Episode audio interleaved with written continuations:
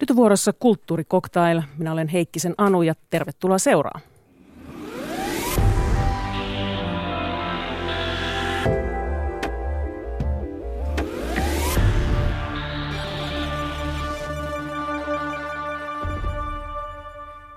Vuoden alun kohutuin julkinen taideteos on ollut lastensairaalaan tuleva Veikko Hirvimäen kalajuttu-teos.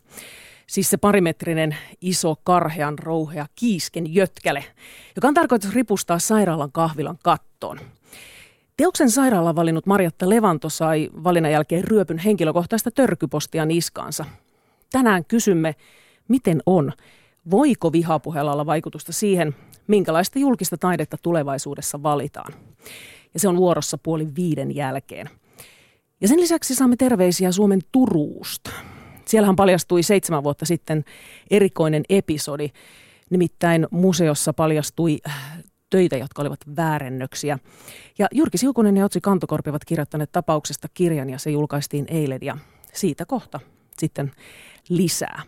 Ja nyt puhumme tämän viikon kuumottavimmista, ku, kuumottavimmista kulttu- nyt menee sanat sekaisin, kuumottavimmasta kulttuuriaiheesta, nimittäin kansalliskirjastosta. Kansalliskirjaston johtaja Kai Ekholm nimittäin ryhtyi yhden miehen taistoon hallituksen säästöaikeita vastaan ja kieltäytyy irtisanomasta alaisiaan, vaikka YT-prosessin mukaan hänen niin pitäisi tehdä.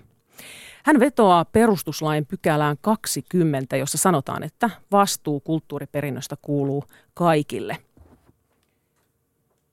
Hyvää iltapäivää hallinto-oikeuden professori Olli Mäenpää. Hyvää iltapäivää. No mikä oli ensimmäinen ajatuksesi, kun kuulit, että kansalliskirjaston johtaja vetoaa perustuslakiin kieltäytyessään irtisanomasta alaisiaan? Hän vetosi juuri tähän kulttuuriperinnän suojaan ja ensimmäinen reaktio oli se, että hyvä, että pidetään huolta kulttuuriperinnöstäkin ja vielä julkisuudessa. Se on tärkeä asia.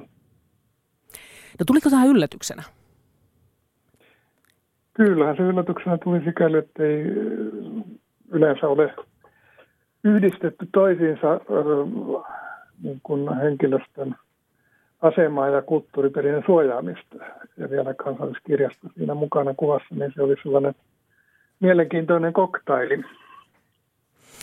No miten monella eri tavalla tämän perustuslain pykälän nyt sitten kansalliskirjaston tapauksessa voi tulkita?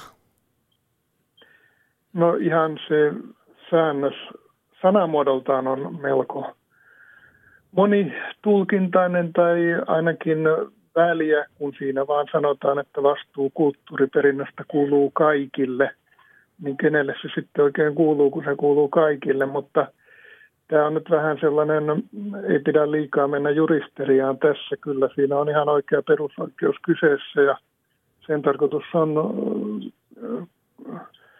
korostaa sitä, että kulttuuriperinnön suojaaminen on perustuslain turvaama asia ja se pitää ottaa vakavasti se kulttuuriperintö. No mistä se kertoo, että tämä on näin monitulkintainen tämä pykälä?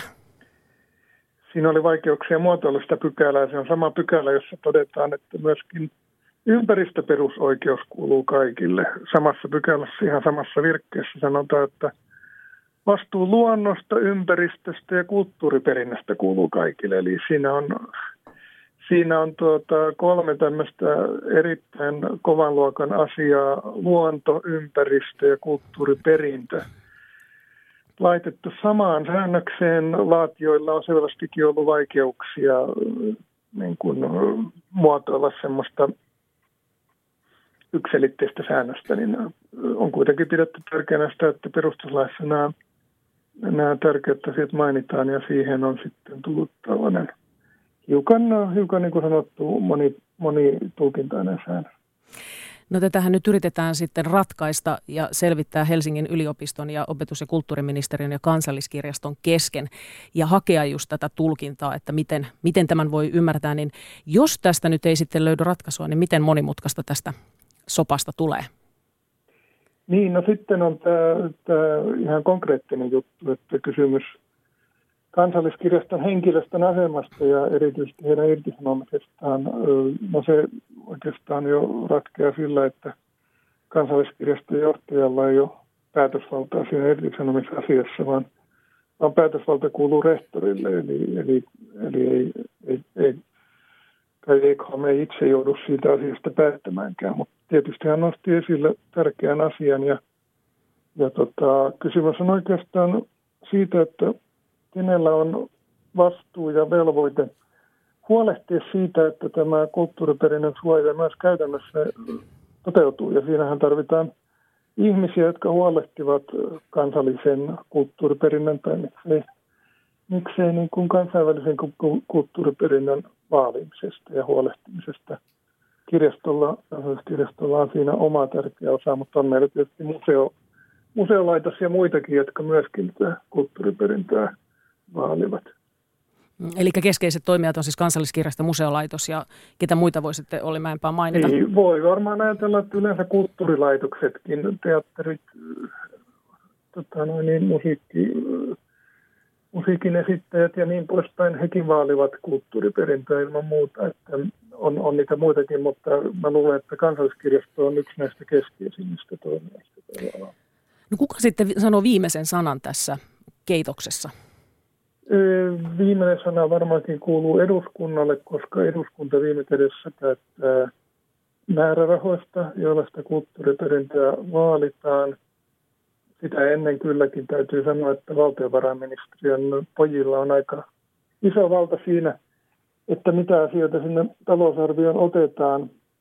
Ja sitten opetusministeriössä myöskin on päätösvaltaa, kun päätetään siitä, että millä tavalla sitä ministeriölle tulevaa määrärahakakkua jaetaan. Siinähän on monta ottajaa, on yliopistot ja on juuri nämä museot ja kulttuurilaitokset ja, ja kansallisarkisto myöskin. Että se on, siinä on julkisen vallan käyttäjiä on monia, kaikilla on vastuu tai tehtävänä huolehtia siitä, että kulttuuriperinnön vaaliminen on mahdollista. No kulttuuri, opetus- ja kulttuuriministeri Sanni Gran Laasonen tällä viikolla ehti jo ilmoittaa, että hän on antanut lisämäärärahan. Ää, mitä ajattelet tästä? No, jos se pitää paikkansa, toivon mukaan pitää paikkansa, koska nimenomaan opetus- ja kulttuuriministeriöllä on velvollisuus huolehtia siitä, että tämä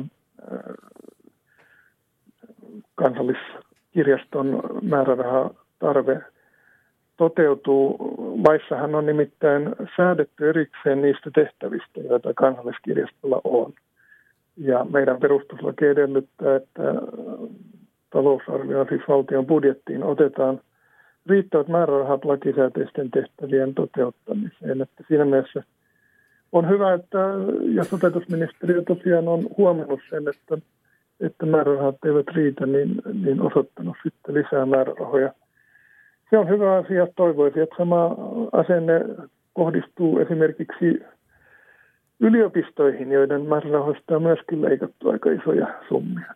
Mm. Siellä jo, jokaisen varmaan pitää ruveta vuorotellen kapinaan tämän asian puolesta.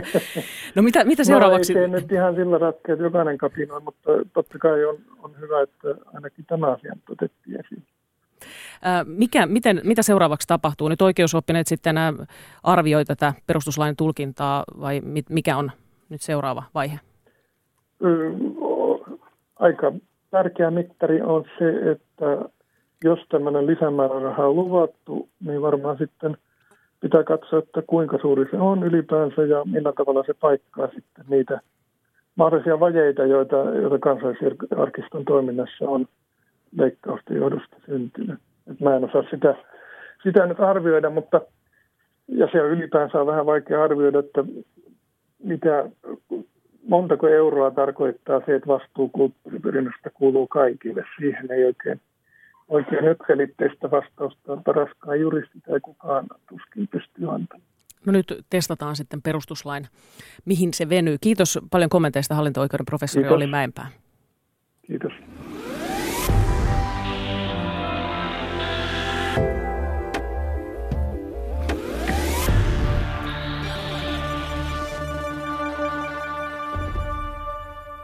Väinö Aaltosen taidemuseossa Turussa oli seitsemän vuotta sitten venäläisestä avantgarde-taiteesta koostuva näyttely. Ja taidekriitikko Otso Kantokorpi meni katsomaan näyttelyä ja hänen nenänsä alkoi väristä siihen malliin, että tässä on jotain epäilyttävää ja äh, epäili niitä, niitä teoksia väärennöksiksi. Tervehdys Joni Ruus. Tervehdys. Sinä olit eilen Turussa, Turussa tämän tapauksen tiimoilta. Joo, ja kyllä tämäkin muuten liittyy tuohon lakiasioihin, joita äsken käsiteltiin, ja sitten kulttuuriperinnön vaalimiseen jollain tavalla. Että, äh, kun sanoit, että siellä oli venäläistä avantgardea esillä, niin eihän siellä ollut, koska se ei ollut aitoa sellaista. No niin, aivan. Tai sanottiin, että siellä on venäläistä avantgardea esillä. Joo, mutta se, tämä, tätä kohua koskeva kirja julkistettiin samassa museorakennuksessa, jossa tämä kohunäyttely aikanaan oli ja se oli aika hauskaa mielestäni. Nyt tässä pitää heti aluksi kertoa, että venäläinen avantgarde on siinä määrin tärkeä taidehistoriallinen ilmiö, että jos jostain päin maailmaa sattuisi löytymään yksikin teos, jonka me tiedettäisiin varmuudella olevan jonkun venäläisen avantgarden keskeisen taiteilijan – ennestään tuntematon teos, niin se olisi maailmanlaajuinen uutinen. Eli siis jos yksikin tällainen teos löytyisi, joku tämmöinen Rotsenko, Tatlin tai Malievich, mistä tahansa maailmalta löytyisi, niin se olisi uutinen. No nyt sitten seitsemän vuotta sitten Suomen pienessä Turussa uskoteltiin itselle ja muille, että nimenomaan Turusta löytyi tällaisia mestariteoksia, ei, ei vain yhtä, vaan, vaan, koko, monta. vaan monta koko museonäyttelyllinen. Ja tota, ähm, siis vaikka Turussa ja muualla Suomessa kyllä on kaikenlaista taidealan osaamista, niin on häkellyttävää, että kukaan ei sitten huomannut mitään. Mm ei ainakaan sanonut huomaavansa mitään ennen kuin yksi ainoa kriitikko, eli tämä mainitsemasi Otso Kantokorpi, joka on muuten siis Yle Kultakuumen pitkäaikainen kolumnistikin ollut. Niin tota, hän sanoi lehtikritiikissä, jonka hän kirjoitti kauppalehteen, että Väinö Aaltosen museon seinille oli laitettu roskaa ja että tämä on ehkä suurin taidehuijaus, joka Suomessa on tehty. Se on kova väite. Niin.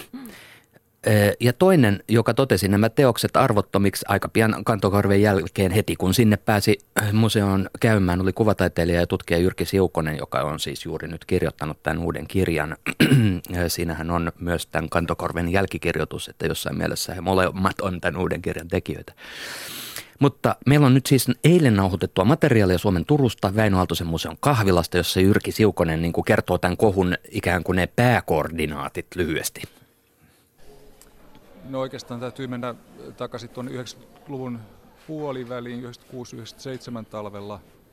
Tällainen suomalais-venäläinen pariskunta jäi kiinni salakuljetuksesta. He olivat tuoneet Venäjältä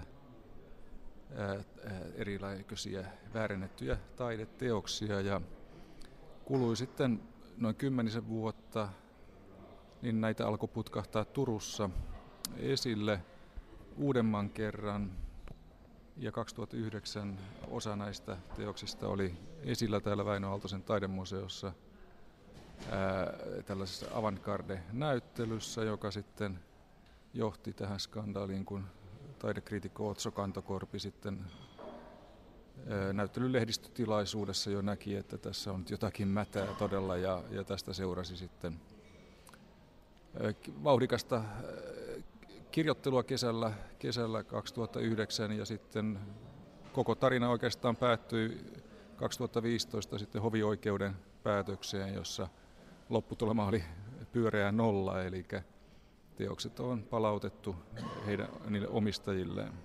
Eli lyhyesti sanottuna äh, museossa oli hetken aikaa esillä äh, väärennettyjä tai todennäköisesti ei-aitoja teoksia äh, ja, ja, tota, seuranneen oikeusprosessin jälkeen nämä teokset vain palautettiin omistajalleen ja ei katsottu, että tässä olisi tapahtunut mitään rikosta. Joo, mä en oikeusasiantuntija sinällään, mutta olin, olin kyllä tässä oikeusprosessissa mukana todistajana ja ongelma oli se, että tässä oli tämmöinen venäläinen taidehistorioitsija, kuraattori sitten, joka, jota ei koskaan saatu sitten enää Suomeen oikeuden eteen ja hän ehti sitten siinä kuollakin. Eli tästä tuli, hänestä tehtiin sitten syntipukki tähän koko, koko touhuun, vaikka tosiasiassa nyt tämä tarina oli kyllä vähän monimutkaisempi. Niin, monimutkainen tämä todella oli. Tässä on käänteitä hyvin paljon kaikenlaista, että tässä on, mullakin pitää nyt kauhea kiire tässä ollut. Tässä niin kuin yrittää pitää kaikki lankoja käsillä. Jäsentää käsissä. tätä. Jännä asia, jännä asia on yksi, mitä ei tiedetä, niin, niin tavallaan sitä ei tiedetä kyllä, että ketkä, niin, tai sitä ei enää tuossa kirjasta selviä, että ketkän ovat ne väärennökset tehneet.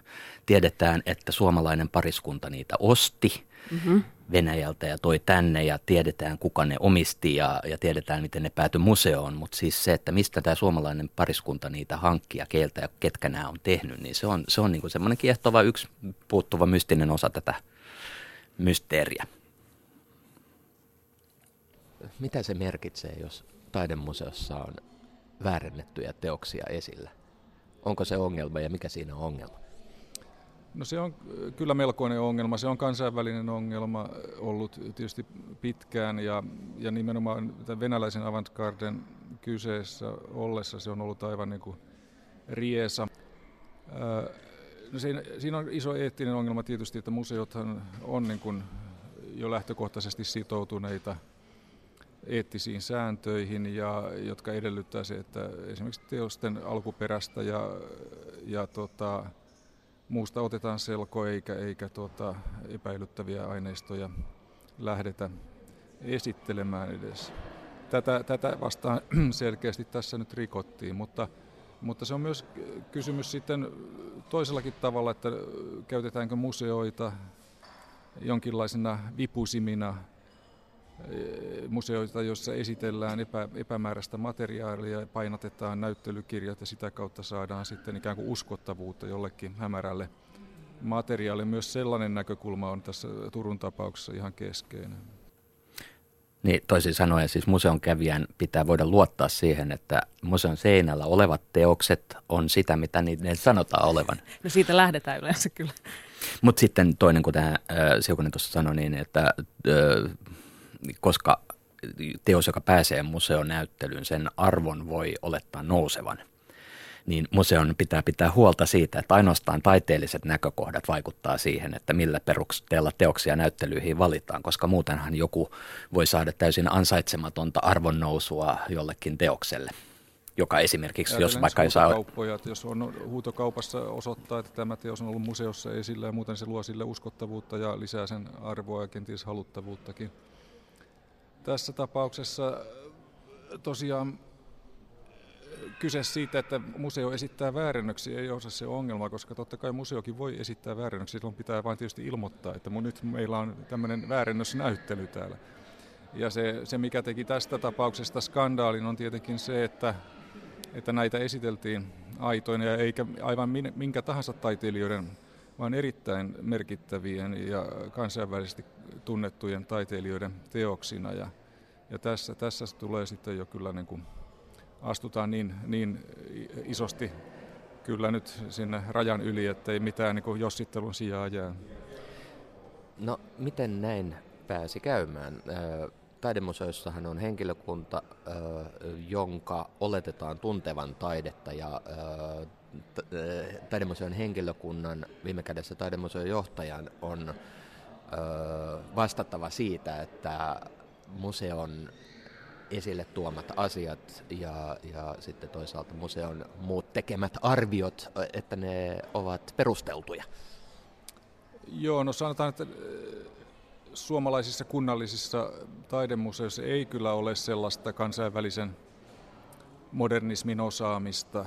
Sitä ei oikeastaan löydy suomalaisesta taidehistorioitsijoiden kentästä ihan yksinkertaisesti siitä syystä, että Suomessa ei ole sen tyyppistä taidetta niin merkittävinä kokoelma juurikaan. On yksittäisiä teoksia, saattaa olla kourallinen, esimerkiksi 20-luvun modernismia tai 1900-luvun modernismia, mutta, mutta näiden pohjalta on hyvin vaikea kouluttautua päteväksi eh, asiantuntijaksi. Eli se vaatisi kyllä kansainvälistä, pitkällistä kansainvälistä kokemusta ja, ja ihan niin kuin kädet, käsissä hankittua tietoa, eli näiden taideteosten ihan lähi, läheltä tutustumista. Ja siinä mielessä kyse on vähän niin kuin sokeudesta nyt tässä, että ollaan, ollaan töissä museossa, mutta ei oikeastaan tästä asiasta ymmärretä höytäisen pöläystä.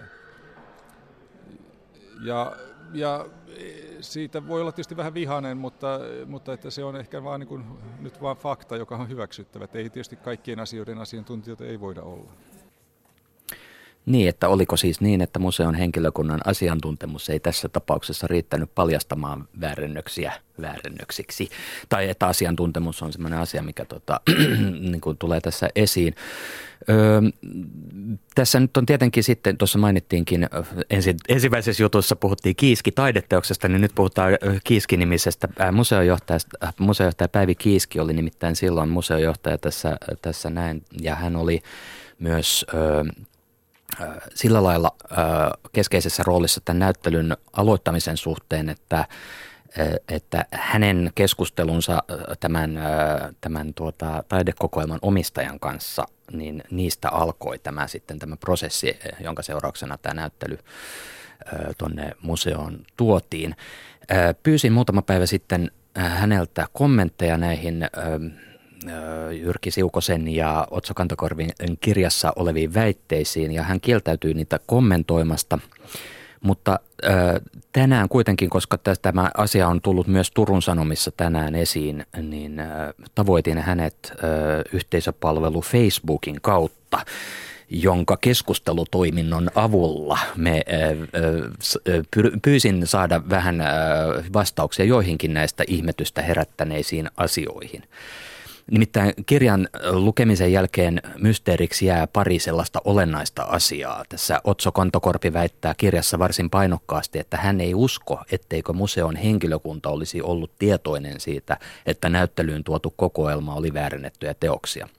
Nimittäin pitkälti näihin samoihin teoksiin liittyvää salakuljetusjupakkaa, vähän sitä jo tuossa mainittiinkin, oli käsitelty näyttävästi Turun Sanomissa 12 vuotta aikaisemmin. Ja siinä yhteydessä ne siis oli sekä suomalaisten ja että venäläisten tutkijoiden mielestä todettu väärennöksiksi. Ja et Kantokorven oletus on se, että Turun kaltaisessa kaupungissa tieto teosten epäilyttävyydestä ei olisi voinut jäädä ammattilaisilta huomaamatta. Varsinkin kun teosten omistaja ää, sitten istuskeli ilmeisesti lähes päivittäin tässä museon kahvilassa. Heillä oli jonkinnäköinen tämmöinen kerho, joka siellä siis kokoontui ja ää, puhu, keskusteltiin taiteesta ja kaupiteltiin näitä te- teoksia. Mutta äh, museojohtaja Päivi Kiiski kiistää mulle tämän Facebookin kautta lähettämässä viestissä, että kenelläkään museossa olisi ollut mitään tietoa näiden teosten hämärästä taustasta ja että se tuli heille kaikille täysin yllätyksenä. Siinä on 12 vuotta väliä, mutta että Turun Sanomissa on ollut näyttävä tai näkyvästi näkyvä juttu siitä, että, että tällainen turkulainen kokoelma on todennettu väärännökseksi ja sitten 12 vuotta myöhemmin tota, tämä asia olisi sitten niin, että se ei olisi ollut kenelläkään museon henkilökunnasta tiedossa. Voisi kuvitella, että hälytyskellot olisi. No ainakin tämä herättää kysymyksiä. Niin, että, aivan. Niin kuin, että ainakin tätä asiaa pitää mm. kysyä. No sitten on toinen asia, on, mm, mm, äh, tota, että oliko tälle näyttelyjärjestelmiselle ulkotaiteellisia syitä. Että äh, jos äh, siis taidemuseon, tuossa niin kuin sanottiinkin, että sen tulee järjestää näyttelyitä taiteellisista syistä, koska on aina otettava huomioon, että, että myös teoksilla voi olla tällaista arvonnousua tai muuta äh, sitten siinä, kun ne ovat museossa esillä, niin ne on kiinnostavampia sen jälkeen. Ja varsinkin kun nämä on tällaista niin kuin epäselvää kamaa, niin niiden uskottavuus ikään kuin lisääntyy. Eli ähm, tässä pitää kysyä, että oliko sille ulkotaiteellisia syitä ja äh, Päivi Kiski tietenkin vastaa, että äh, tässä on sanatarkka lainaus, että ei tietenkään ollut ulkotaiteellisia syitä. Eli tämä äh, se näyttely järjestettiin taustoittamaan toista näyttelyä, Leonhard Laapinin näyttelyä, joka oli, joka oli toisessa salissa samaan aikaan. Ja sitten ö, tämä oli niin kuin tarkoitus kontekstualisoida. Mm-hmm. Mutta kyllä tässä edelleen jää se ongelma, että miten kontekstualisoidaan, tota, että onko, onko todella niin, että näillä, näillä tota, että onko se uskottavaa, että Turusta löytyy tämmöinen arvotaiteen kokoelma ennestään tuntemattomia teoksia, jolla voisi kontekstualisoida ja pikemminkin se sitten pitäisi, kuten Siukonen tuossa kirjassaan sanoo, niin pikemminkin olisi luontevaa, tai, tai hänen ajatuksensa ainakin on tämä, että pikemminkin olisi luontevaa, että että tota, vaikka sitten äh, tämmöinen Leonard Lappinin näyttely äh, kontekst, äh, tarjoaisi sivuvaloa venäläisen avantgarden näyttelyyn, että jos ne olisivat aitoja, niin sen pitäisi tavallaan mennä niin päin. Niin toisinpäin, tai että aivan. niiden arvojärjestys on tämä.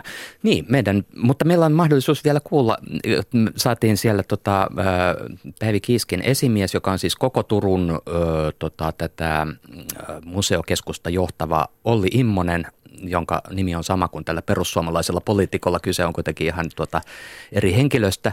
Saatiin Olli Immonen ja Otso Kantokorpi saman pöydän ääreen. Tästä tosiaan tästä avantgarde-skandaalista, jos semmoista nimeä halutaan käyttää, niin ollaan yritetty ottaa kaikin voimin oppia. Eli näyttely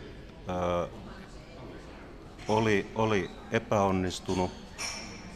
Oli ihan hyvä, että siihen havahduttiin, että, että tuota, teosten alkuperä ei ollut niin kuin kaikin osin niin kuin selkeä ja järkevä ja oli ihan hyvä, että se lopetettiin se näyttely kesken. Et se, se on mun mielestä ihan hyvä tietyllä tavalla ajatellen meidän taidekenttää, niin tuota, että kaikki ei ole museoiden varassa, että on useampia, useampia toimijoita. Et museolla, museolle tämä on mun mielestä siis tärkeä, ainakin meillä täällä, että me voidaan niin parantaa meidän prosesseja, tehdä vähän eri tavalla ja varoa tämän tyyppisiä niin kuin, toimi, niin kuin, toimintamallia, mikä tähän johtaa. Kun sanoit, että on hyvä, että kaikki ei ole museoiden varassa, niin tarkoititko ehkä sitä, että on hyvä, että on olemassa sellaisia taidekriitikoita kuin tässä tämä Otso Kantokorpi, joka tässä samassa museossa silloin käydessään äh, havaitsi, että teokset eivät ehkä olekaan sitä, mitä niiden pitäisi olla? No en osaa Otsoa sen kummemmin kehua. Tässä ei, ei olla vanhoja tuttuja, mutta nyt ollaan tässä tutustuttu tämän päivän aikana selvästi. Mutta tuota, ylipäätänsä musta niin kuin, mm, mitä tässäkin on käyty keskustelua, niin tuntuu siltä, että museo, museolla on, on semmoinen vähän niin kuin kultareunus tietyllä tavalla, se arvostus, että se on vähän niin kuin viranomainen. Ja mä en tiedä, onko nykymuseot sillä tavalla, onko niitä tarpeen kunnioittaa niin isona toimijana tietyllä tavalla, että se alkukirjain on iso M. Et se on siis selvä, että museoiden pitää olla tarkkana niiden objektien parissa, mitä sinne tulee, että ne on aitoja, niissä on, tiedetään se alkuperä, ettei niihin liity mitään niin hämärää. Mutta sitten mun mielestä on ihan terveellistä, että tietyllä tavalla voidaan osoittaa, että museokin on museossakin voidaan erehtyä. Otso Kantokorpi, onko sulla vielä luottamusta suomalaisiin taidemuseoihin? No, on mulla luottamusta. Siis tämä oli varmaan monien yhteensattumien summa, mutta kyllä mä haluaisin olla taas vähän eri mieltä tästä museoiden roolista. Kyllä mun mielestä museoihin pääsääntöisesti pitäisi pystyä luottamaan ilman sitä, että yritetään jotenkin vähentää museoiden arvovaltaa, koska museot on yksinkertaisesti taiteen alalla meidän tärkein muistiorganisaatio. Ja koska niillä on käytössään keinoja varmistaa se, mitä ne esittää, niin kyllä siihen täytyy liittyä se vastuu. Ja Turussa näin ei toimittu.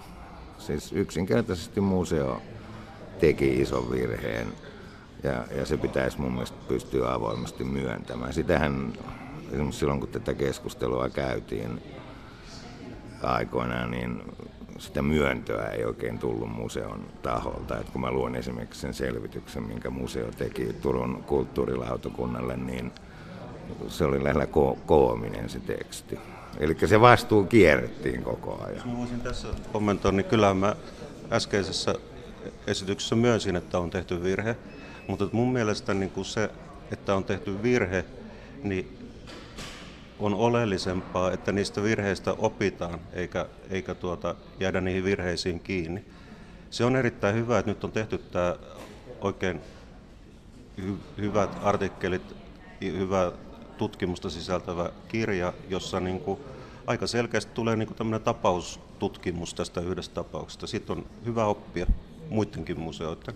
Mehän tiedetään, että, että en halua puolustella tätä Väinö Aaltosen museossa tapahtunutta virhettä, mutta että esimerkiksi avantgardeen liittyen, niin kuin Otso Kantokorpikin on tuonut esille, niin tuota, on vastaavia niin kuin näyttelyitä väärennöstä näyttelyjä ollut muuallakin Euroopassa ja myöskin näyttelyitä peruutettu. Ei me nyt voida lähteä siitä, että museon henkilökunta koostuu ihmisistä, joista joku on kubismin asiantuntija, joku surrealismin asiantuntija, joku avant, venäläisen avantgarde-asiantuntija. Ei, ei, ei se ole mahdollista.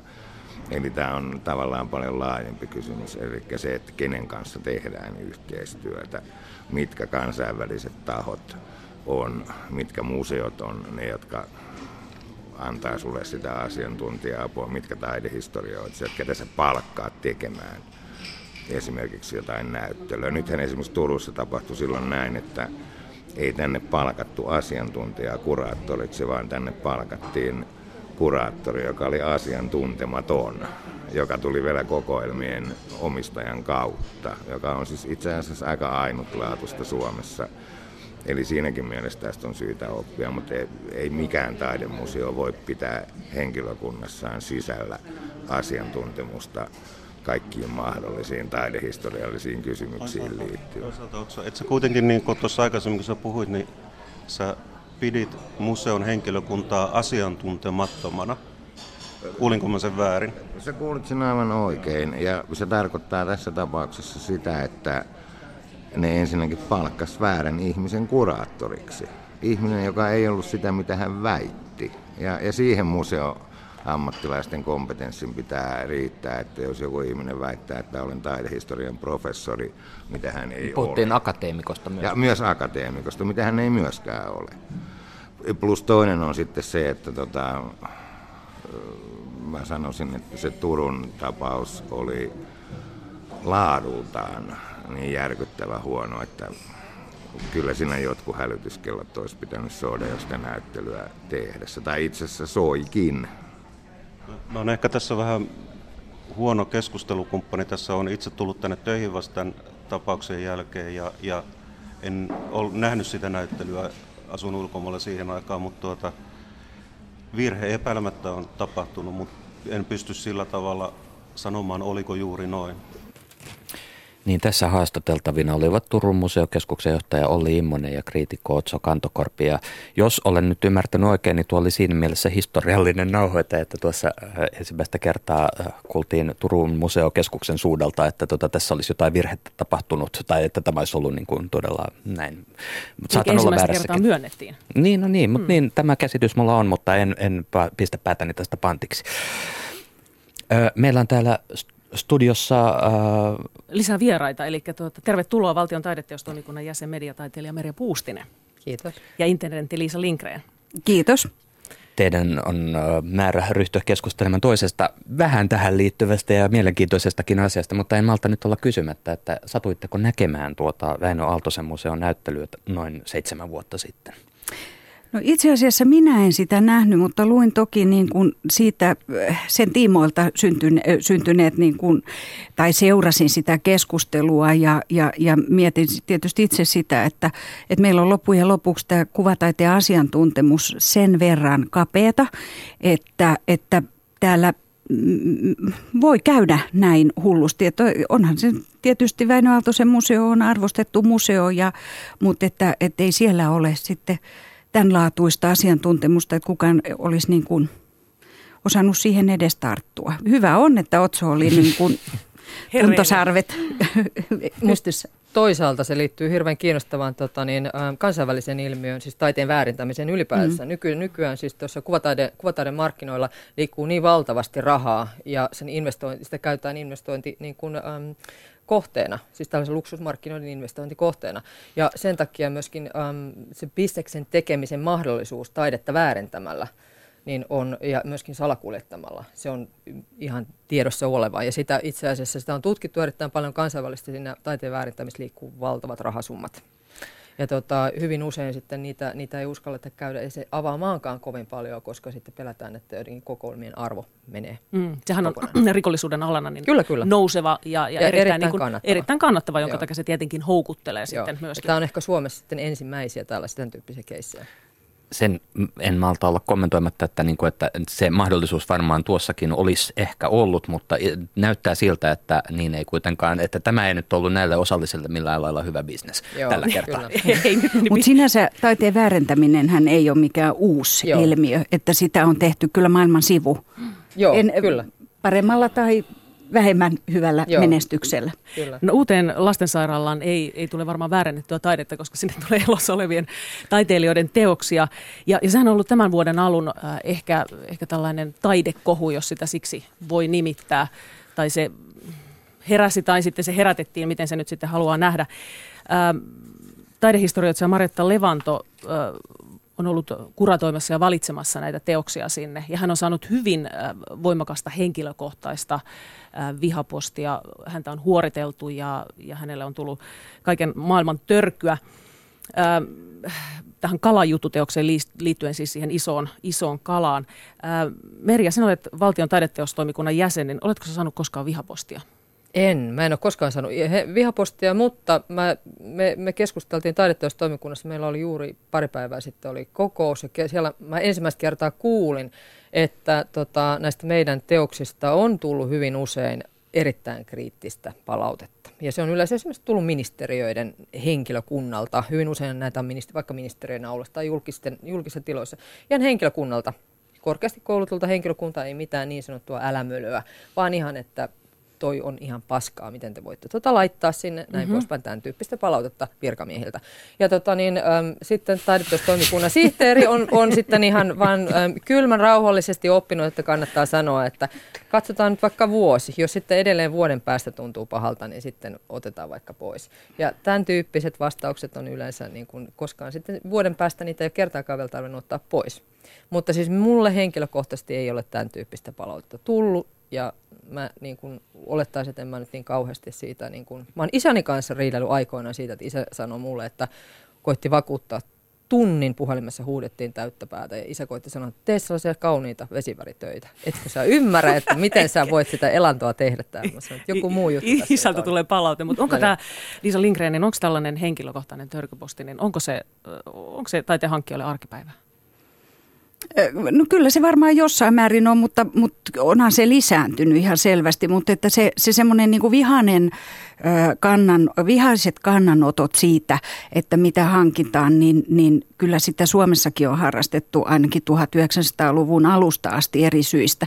Sitä usein ajatellaan sillä tavalla, että, että julkinen taide on yhteistä, sen pitäisi ilmaista yhteisiä arvoja ja, ja, ja sen myötä kaikilla on oikeus sanoa mielipiteensä ja toki on oikeus sanoa mielipiteensä, mutta, mutta niitä voi tietysti artikuloida aina vähän eri, eri tavalla, mutta, mutta semmoinen aika, aika ikävä julkisuus osattiin kyllä jo yli sata, sata vuotta sitten. Se kohdistui paljolti taiteilijoihin, mutta se kohdistui myös niihin, yllättävää kyllä, niin kuin myös niihin ryhmiin, jotka sitten kritisoi joitakin julkisia hankintoja, eikä siinä kauheasti sanoja säästelty. Mm.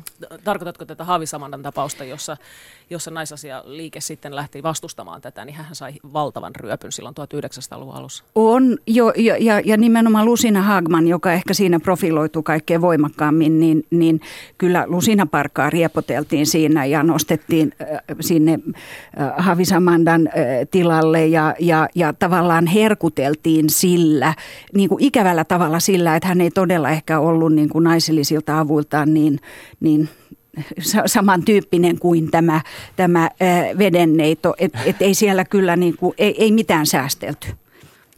Oliko Merja Mutta että, toisaalta jos ajatellaan niin kuin esimerkiksi USAssa olet tällaisia hyvin konservatiivisia liikkeitä, niin nämä on, en muista taas nimiä, mutta tota, esimerkiksi Ma, Mapplethorpin valokuvista, joita esiteltiin Kiasmassa, niin, ni, niitä tota, Mapplethorpia ja äh, mikähän museo se oli kanssa varmaan muistat Liisa paremmin, se mikä museo, joka oli, joutui, ne joutui oikeuteen nimenomaan tästä ikään kuin pornografisen tota, taiteen esittelystä, joka on tällainen ikään kuin keskeinen suunnan näyttäjä. Eli ähm, tämä oikeusjuttu kyllä voitettiin, mutta sellainen uuskonservatiivinen aalto hyvin voimakkaasti vaikutti sitten taiteen rahoitukseen, jolloin taiteelta ruvettiin vaatimaan niin sanottua julkisen yhteisen ikään kuin moraalin ja sellaisen moraalisen konseptin ylläpitämistä. Eli taiteilija ei saisi, tehdä, e, ei saisi julkisia rahoja antaa tällaiseen provosoivan taiteen tai yhteisen moraalin ikään kuin mm. ö, tota, rikkojia vastaan. Ja tämän, tämän tyyppisen niin kuin konservatiivisen aallon voisin niin kuin ymmärtää, että sen tyyppisten asioiden kanssa ollaan jo nyt tekemisissä aika tavalla. Esimerkiksi julkisen, tämän,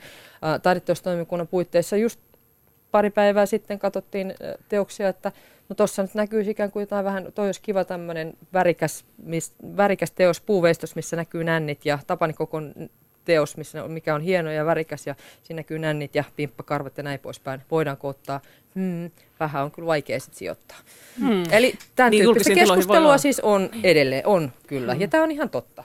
Mutta tuossahan on nyt tuossa lastensairaalan hommassa se mielenkiintoinen, että, että kysehän ei ole julkisesta hankinnasta varsinaisesti eikä mm. julkisesta rahasta. Sehän on Suomen taideyhdistyksen lahjoittama. Mm. Että et, että et, et kun siinä tässä palautteessa jos, on paljon ollut sitä, että sillä rahalla olisi saatu sitä ja tätä. No ei Suomen taideyhdistys ehkä olisi tehnyt muuta hankintaa kuin halunnut lahjoittaa niin kuin taideteoksen ja katsoneet, että, että joku saa sen heidän puolestaan valita. Mä kiinnitin tuossa huomiota siihen, että, että, että ää, Pauliina Laitinen ottaa kantaa siihen, että tämä on pelottava, tämä Hirvimäen kalajuttu, niin kuin pieniä lapsia pelottava. Mm.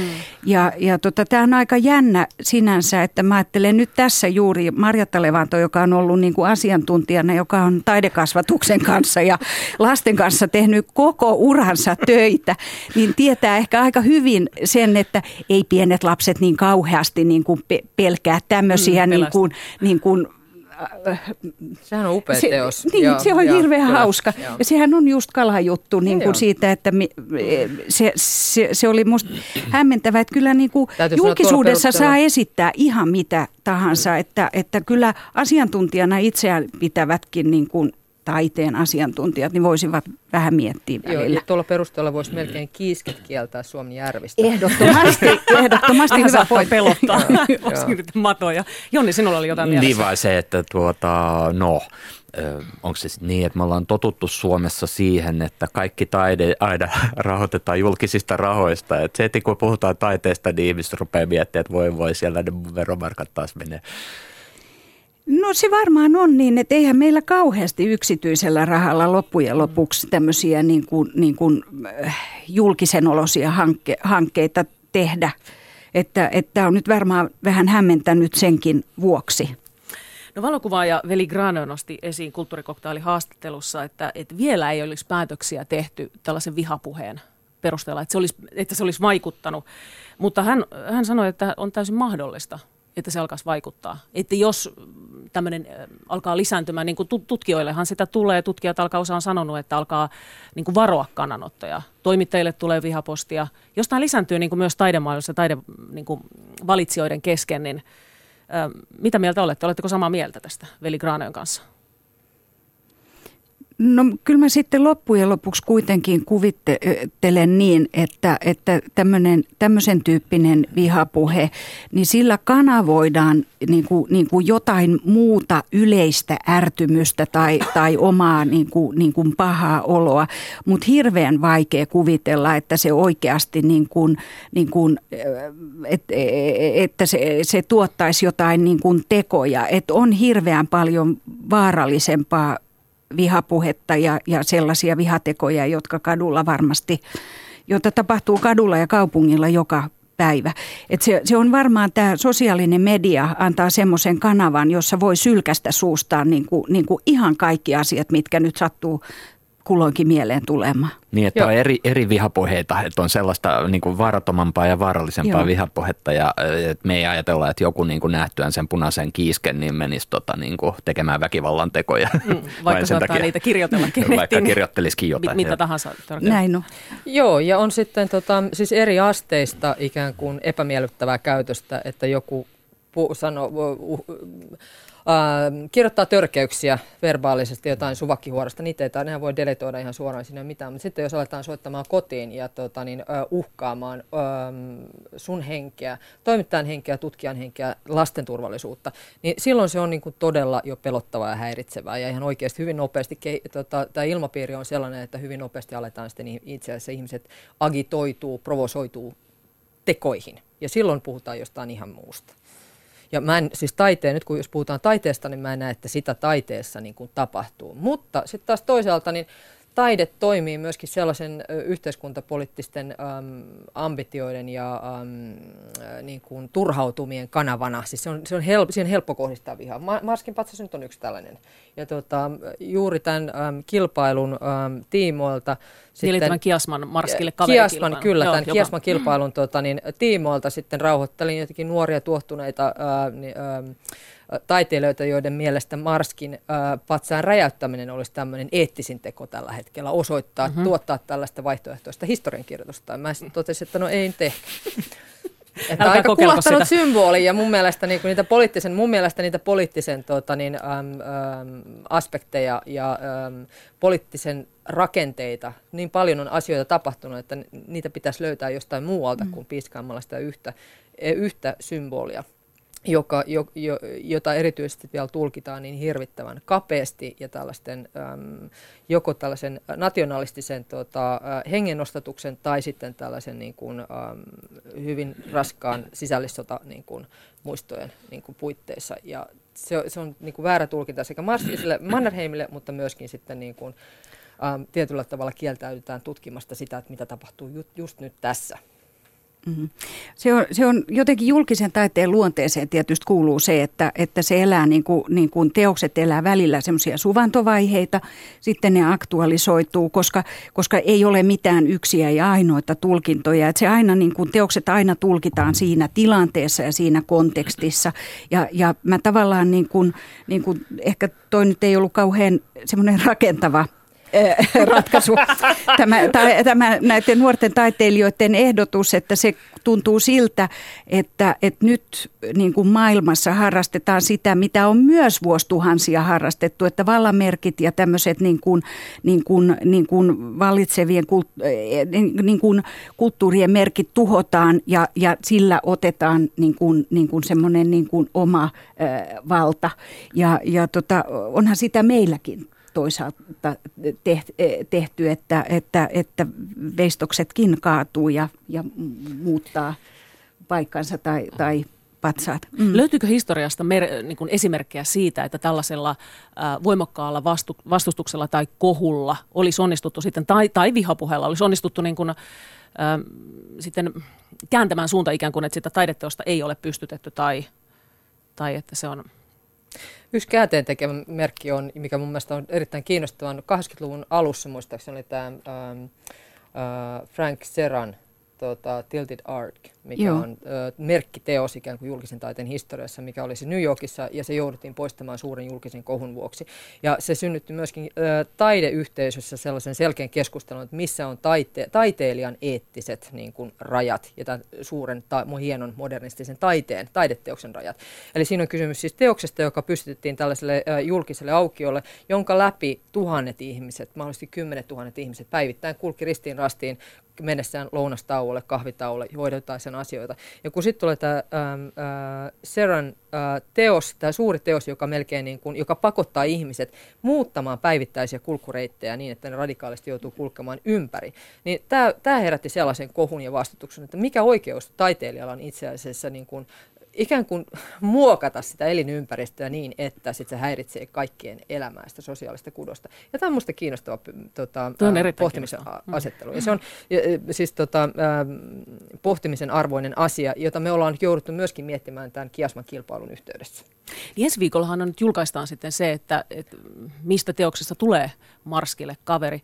Mitä ajattelette, onko tulossa kohua tai, tai skandaalia peräti näissä.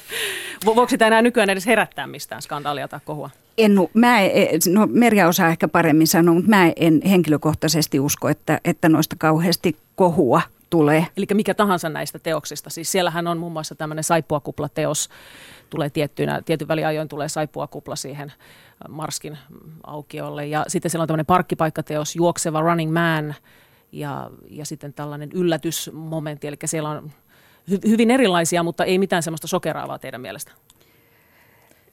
No mä, mä kun, kun jotenkin musta tuntuu, että et, et julkinen taide kaiken kaikkiaan niin kuin viime vuosikymmeninä, niin se on muuttunut enem, hyvin paljon semmoiseksi niin julkisen tilan taiteeksi. Ja paljon noistakin niin kuin, niin kuin tuntuu siltä, että et, et siinä ei ole sellaista ideologista potentiaalia, joka, joka niin kuin, niin kuin saisi ihmisiä kiehumaan tai, tai, tai jollain tavalla. Että, että ne on varmaan ehkä enemmän sen tyyppisiä, että, että, että, että joko niistä kovasti tykätään tai se, siitä to, eh, ehdotuksesta, joka toteutuu, tai sitten siihen suhtaudutaan välinpitämättömästi mutta en osaa sanoa, että, että et, et kumpi on.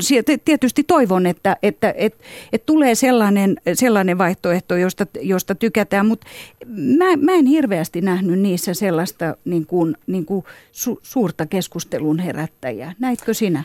Öm, tota niin, se varsinainen voittajahan julkaistaan 10.3., äh, mutta tota, siellä on erityisesti se, toi, tämä, tämä äh, parkkipaikkateos, mikä tämä Discomposition, The Grid, uh, sitä ollaan, on hyvin monetkin, uh, esimerkiksi Leevi Haapala, tota, Kiasman uh, johtaja, kommentoi just sitä, että sitä joutuu niinku miettimään. Se on niin valtavan suuri ja myöskin tuotantokustannuksiltaan uh, lähemmäs miljoona euroa, niin tota, se on niin valtavan suuri, että miten se suhtautuu erilaisiin massoihin, miten se va- esimerkiksi vaikuttaa niihin ihmisiin, jotka tota, jo on, käyttää sitä nurmialuetta, mm. miten se mm. vaikuttaa siihen ylipäätänsä niin kuin koko sellaisen sosiaalisen kerrostumaan, niin kaupunkinäkymiin. Ja mun täytyy sanoa, että kun on miettinyt sitä, että miten se niin kuin asemoi, asemoitaisiin esimerkiksi sen Marskin patsan taakse, jonka pitäisi olla niin sanottu tämä poliittinen tota, kulttuurimaisema, mm. niin mä mm. luulen, että siitä saattaisi tulla kohua. Mm-hmm. No mutta mm. tämä on kiinnostavaa sitten, että onko täällä mitään muuta näistä teoksista sellainen, joka voisi olla? Miten tämä saippua kuplateos? Saippua kuplat leijailevat Marskin päällä. en, en osaa ottaa siihen kantaa, mutta, mutta ne, voi olla ihan kivakin. mutta, mutta ei, ei varmaan tuskin ketään suututtaa ainakaan. No, itse asiassa mä tiedän, että suututtaa, mutta se enemmänkin totta. suututtaa siis, tuota, no, ei niinkään suurta yleisöä, mutta suututtaa tuota, niin, noi, tuota, ä, ammattikriitikoita ja taiteilijoita. Mulla on sen verran, tuota, niin mä keskustellut Facebookissa ihmisten kanssa. Ja ä, hyvin useat tuota, niin, kun, ä, ä, taidekriitikot on esimerkiksi sitä mieltä, että tuota, ä, nää, mikä näistä teoksista ei täytä sellaista, äm, ne ei toimi ikään kuin ympäristösuhteen kannalta. Mm. Joo, mä kiinnittänyt tähän samaan. Joo, eli tuota, ikään, ikään kuin ne ei ole riittävän syvällisiä tai ne jollain tavalla niin kuin, äm, huomioi tota, ympäristön massoja ja ne on jollain tavalla liian amorfisia, ne ei ole sellaisia kiinteitä symboleja, joita voisi tulkita niin kuin tietyllä tavalla perinteisen tällaisen näköaistin ja äh, näköaistin varastaa tällaisena veistotaiteena. Ja mun mielestä se on oikeastaan niin kuin aika kiinnostavaa just, että ollaan päinvastoin pyritty tekemään sellaisia prosessin omaisia ja niin, te, si, sitä, niin, niin, että, et, se on aika jännä lähtökohta se, että tuonne pitäisi hake, hankkia niin kuin, niin kuin, tai, tai tuottaa uutta jotakin veistosprojektia. Niin, niin. Et, koska eikö nimenomaan haettu jotain muuta? Haettiin niin kuin, äh, hyvin, hyvin erilaista, joka sitten ehkä kommunikoi sitä Marskin patsaan kanssa. Mutta kertooko ei, se itse asiassa, nyt mä korjaan. Niin kuin... Ei haettu mitään, me ei alun perin haettu sitä kilpailua mitään, mikä kommentoi tota Marskin patsaan kanssa, vaan se Marskin patsas nimi, se Marskille kaveri, niin se tuli vasta markkinoinnin yhteydessä Kiasman äh, mu, niin kuin museon kautta, koska meillä on työnjako ja tota, niin, äh, taideteostoimikunta vastasi siitä kilpailun rahoittamisesta, järjestämisestä ja äh, voittajan valinnasta, mutta tota, niin Kiasmasta museosta tuli taas sitten viestintä ja, tota, ja, ja näyttelyn järjestäminen. Ja tässä mielessä tämä on niin kuin se on vähän niin kuin päälle liimattu tämä nimi, joka tota, niin meitä taideteostoimikunnan jäseniä se ei niinkään häiritse, mutta sitten mä tiedän, että näitä nuorempaa polvea se on saa, taiteilijoita se on mm. saattanut häiritä. Niin, koska se muuttaa heti sen, heti sen mm. luonteen aivan Joo, erilaiseksi. Kyllä. Mutta kuitenkin ajatus oli se, että, että se haastaa totutun käsityksen julkista taiteesta ja herättää ajatuksia kyllä, ja tämä oli meidän, nimenomaan mm. tämä oli meidän al, alkuperäinen lähtökohta, kyllä. Eli Halutaan saada keskustelua ja myöskin Kiasmalla tämä oli nimenomaan myöskin lähtökohta. No nyt toistaiseksi on ehkä se on ollut vielä taidepiireissä se keskustelu ja ainakaan niin suuri yleisö ei ole vielä lämmennyt tähän keskusteluun, mutta sitten nähdään, kuka suuttuu saippua kuplasta. vai, vai, vai, vai suuttuuko kukaan? Onko se sitten huono vaihtoehto, jos kukaan ei suutu mistään? niin. No, palataan vielä kulttuurikoktailin haastatteluun, jossa Veli Gran oli huolissaan taiteen ympäripyöreydestä ja siitä, että et, et jos niin kun aletaan kuunnella yhä suurempia kansankerroksia. Hän, hän nosti tätä, hän oli huolissaan tavallaan tästä, että jos vihapuhe alkaa vaikuttaa ja, ja siitä tulee sitten tämmöistä niin kuin latteampaa ja ympäripyöreää taidetta, niin miten näette, onko, onko se todellinen vaara? Liisa Lindgren ja Meri no, en, en, en näkisi sitä se, sellaisena, että mä, luulen, mä jotenkin niin kuitenkin kuvittelen, että, että, että ää, ei, ei, ei, ei, ei taide voi olla riippuvainen tämmöisestä vihapuheesta, että, että, että miten, se, miten sen lisääntyminen voisi tuottaa latteampaa taidetta. Mä, mä en ihan tarkalleen sitä mm. Musta tuntuu, että veli tarkoittaa lähinnä sitä, että siis taiteen asiantuntijuutta. Mm. Se, ta, ta, se varsinainen sitä konteksti sille, äh, joo, sille velin äh, näkemyksellä on, että taiteen asiantuntijuutta ei arvosteta. Mutta mä ehkä näen, että se ongelma tulee enemmänkin siitä, että museoiden roolia nykyään tämän luovan talouden niin kuin, hypetyksessä pyritään muuttamaan niin, että äh, taiteen ja museoiden tehtävänä olisi saada sellaisia valtavia massoja äh, liikkeelle ja saada sellaista, niin kuin, äh, nä, tuottaa sellaista myöskin taidetta ja taiteilijoiden pitäisi tuottaa sellaista taidetta, joka lisää tota, niin, turismia turismia, lisää kansantalouden kasvua ja lisää, tota, niin, että ihmiset pystyy poseeraamaan siinä museon hienoissa kulisseissa ja kokee sellaisia wow-elämyksiä. Ja silloin se käytännössä tarkoittaa myöskin sitä, että museoiden toimintaprofiili muuttuu niin, että ei enää vaivauduta äh, selittämään sitä taidetta, mit, niitä ajankohtaisia ilmiöitä, mitä nykytaiteessa tapahtuu. Ja silloin se kontekstin, se oikean viitekehyksen tuottaminen häviää. Ja vähän samantyyppistä niin kysymyksen tulee näkee mediassa myöskin, että onko, tekeekö journalistit enää sitä tehtävää, että selittää ajankohtaisia ilmiöitä, mitkä voivat olla vaikeita. Pist, laitetaanko asioita kontekstiin vai onko, tehdäänkö niistä sellaisia niin kuin peukutushöpöä? No, mä, mä luulen, että, että mä jotenkin itse kyllä luotan siihen, että museot tekee aika hyvää työtä, pyrkivät edelleen tekemään. Se on sitten toinen asia, että, että talouden paineissa joudutaan tekemään myös sellaisia näyttelyitä, jotka yksinkertaisesti tuo niin kuin paljon yleisöä. Mutta se, että, että tästä, että, että ajankohtaisista aiheista puhutaan, niin mun mielestä jokaisen kannattaisi lukea eilisessä Hesarissa ilmestynyt Pieni elämä päätyi lasilaatikkoon. Kaisa Viljanen kirjoittaa Pekka Jylhän veistoksesta, joka, tai veistoksesta, jonka Pekka Jylhä teki hukkuneesta syyrialaispojasta, joka on tuolla Helsinki Contemporarin näyttelyssä esillä. Se varmasti herättää ja on herättänytkin keskustelua. Kiitos paljon keskustelusta Merja Puustinen ja Liisa Lindgren ja Jonni Ruus. Tämä oli kulttuurikoktail tällä kertaa ja lisää taiteen, ä, äh, taiteesta on sitten myös nettisivuilla. Siellä muun muassa Speden patsaasta kysytään, että onko se taidetta. Kiitos.